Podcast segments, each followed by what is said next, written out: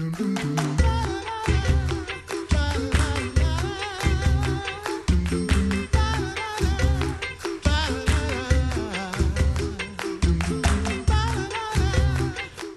back to the Coffee Hour. I'm Andy Bates. I'm Sarah Gulseth. It is Wednesday, February 6th, and you know, we always get to talk about great music. That was really We fun. do. And uh, also education opportunities, um, professional development, education for uh, for people really of, of all ages, for parents.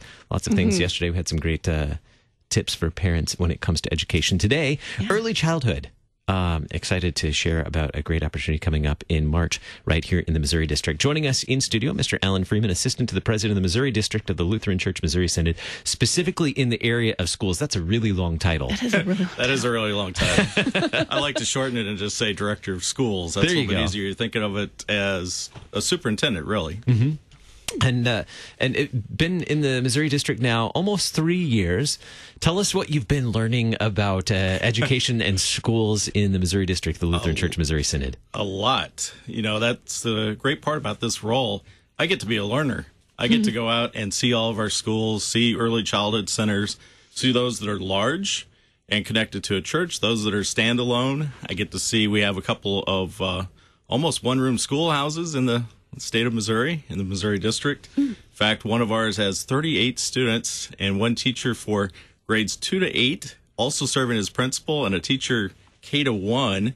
They have the same number of schools as the public school hmm. in that town.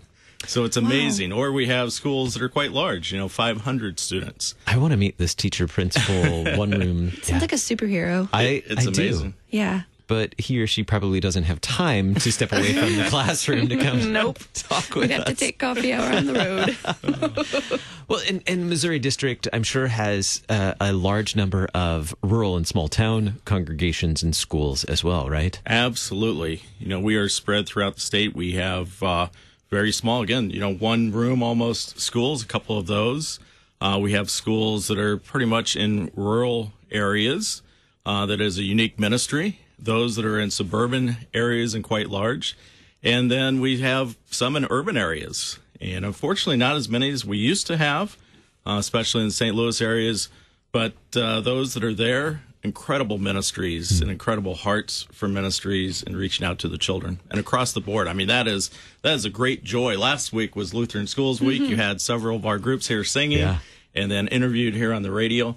I had devotions yesterday at the district office, and I said every day, every week is Lutheran School uh, we get to spread the gospel message in so many ways, and we have so many opportunities to do so to children, to families, to those that are two years old or infants, all the way through those that are ready to graduate and go off to college. And hopefully, we've provided them a way of life. We know that we have uh, that way to eternal life. And here in the Missouri District, we are blessed with uh, you know schools that, that range in age. Uh, we have a we have several high, Lutheran high schools here in Missouri, um, but looking at the other end of the spectrum too, uh, where do we stand in terms of early childhood education programs or early childhood? It's a great schools? question. So we have 51 early childhood centers, 53 K 8 schools, and nine high schools. A lot of people don't realize we have nine high schools in the Missouri District. So thriving ministries throughout, uh, ministries that, again, uh, working every day. Uh, I was going to have two colleagues along with me today, our co consultants for the Missouri District Early Childhood Commission. And they're at school doing what they do, you know. So it is it's immersed. Um, that's love, passion, vocation. Uh, we are so blessed with the families that are dedicated to Lutheran education, to the educators, to the administrators, and again, as I travel around the state, you asked, you know, what about my work? Seeing that is just so uplifting and so amazing and so joyful.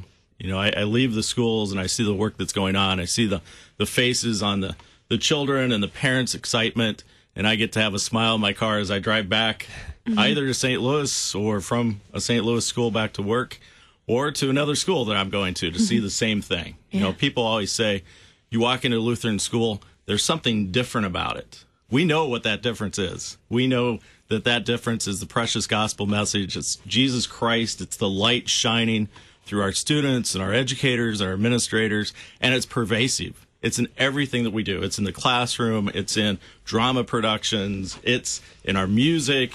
It's again pervasive. You just know it's everywhere. Sometimes people will say, "Well, I wish I'd known about this Lutheran school. Uh, it's the best kept secret." We need to change that. We need to let everyone know about our Lutheran schools and just how amazing they are, the work that they do. Uh, they are educationally excellent, and in the midst, you know, praising God and all that we do, giving Him all glory, and proclaiming that precious gospel message. We are turning out the next generation of Christian leaders. We need to do that each and every day. Yeah. Well, we, we're you know halfway joking about our other two guests that are that are in the classroom, uh, but but uh, that is the reality that the educators spend so much of their time in the classroom and and. Um, uh, continuing education can be maybe difficult to come by, um, but why is it so important for these these continuing education opportunities, especially for early childhood educators? Absolutely. And, you know, part of it's affirming what the work that they do. It's coming together in his name. And uh, our worship services are amazing, especially with early childhood conferences. Uh, it is uh, learning best practices, it's sharing with one another. Uh, we have some great keynote speakers coming up at our Early Childhood Educators Conference March 2nd. Uh, it will be held at Immanuel Lutheran Church and School in Wentzville, Missouri. Uh, so we're blessed to hold it there. And it, it is an opportunity to learn from, with, and engage one another in all of our practices that we do. Uh, we want to be excellent in all things. To be excellent, you constantly have to challenge yourself uh, with your craft, uh, with your teaching. Uh, you have to learn new ways. Uh, you have to uh, have opportunities to do so, which, again, we provide in so many different ways. Uh, early childhood educators, come to the conference. You will see amazing work, amazing dedication. Uh, you will see just energy abound and the excitement when they leave, knowing that they'll take these practices back to the classroom, to their families. Uh, it's just absolutely amazing and inspiring to be a part of. Yeah, tell us a little bit more about uh, the, the the things that, that will be presented at this conference. Yeah, so we have uh, the keynotes creating a compassionate culture in which children and adults thrive. Uh, it's a presentation on conscious discipline and really looking at uh, a new way of, of doing things. Um, having students be accountable and grow, uh, concentration on school families and development of that. Uh, so many times we teach students through discipline of don't do this, don't do that. Well, now it's a development of those skills and the understanding of accountability to one another and what they can do and, and how to self consciously discipline on their own and hold one another accountable and bringing that to early childhood, which is great. Uh, Project based learning is another item that's one of our keynotes. Uh, and you think in early childhood, well, how can that be possible? Take a look at some of our early childhood schools and our websites, and you'll see how that's possible. Amazing work that's being turned out, uh, and the projects and the, the growth that they have, uh, including, you know, this morning I just um, was reading an article before I came in, uh, letting letting students be bored, you know, developing that thinking skill Sure. and how Yeah. how we right now want to fill all that time, or they fill it in so many different ways, or computers, or phones, or you name it. Uh, and we need to allow them to be bored and become creative. Uh, we need to allow them to problem solve on their own and not jump in so quickly. Uh, brain development in early childhood is amazing. I mean, you look at studies; that's the the time of brain growth. Um, so uh, that's some of our conference activity and some of our focus as well. Uh, playtime, and a lot of people, you know, think, well, you have to have structured, you know, you have to have all these activities for them. Uh, well, you know, studies again have shown free them up, allow them to have playtime, unstructured playtime, uh, tactile learning. You go give them items to move and to manipulate and play with. Uh, again, you know, as a, as a person who is not strong in early childhood, that was not uh, my degree.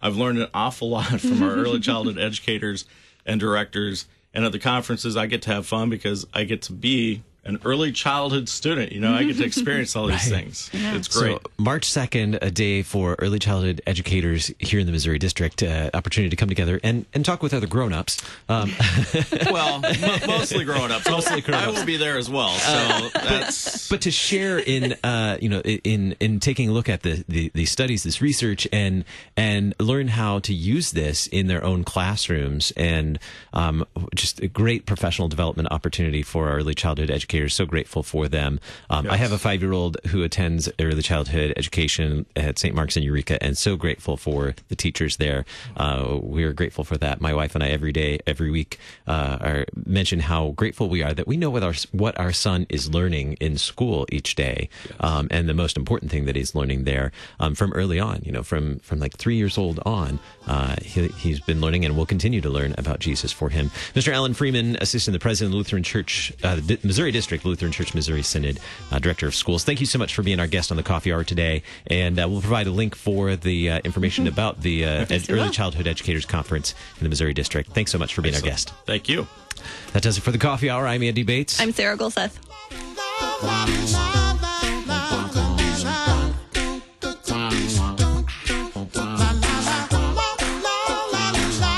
The Coffee Hour with Andy and Sarah is a production of KFUO. To support the Coffee Hour and KFUO Radio, visit KFUO.org. You can also text KFUO to 41444 or send an email to gifts at KFUO.org. And you can call us at 800 844 0524. KFUO. Christ for you, anytime, anywhere.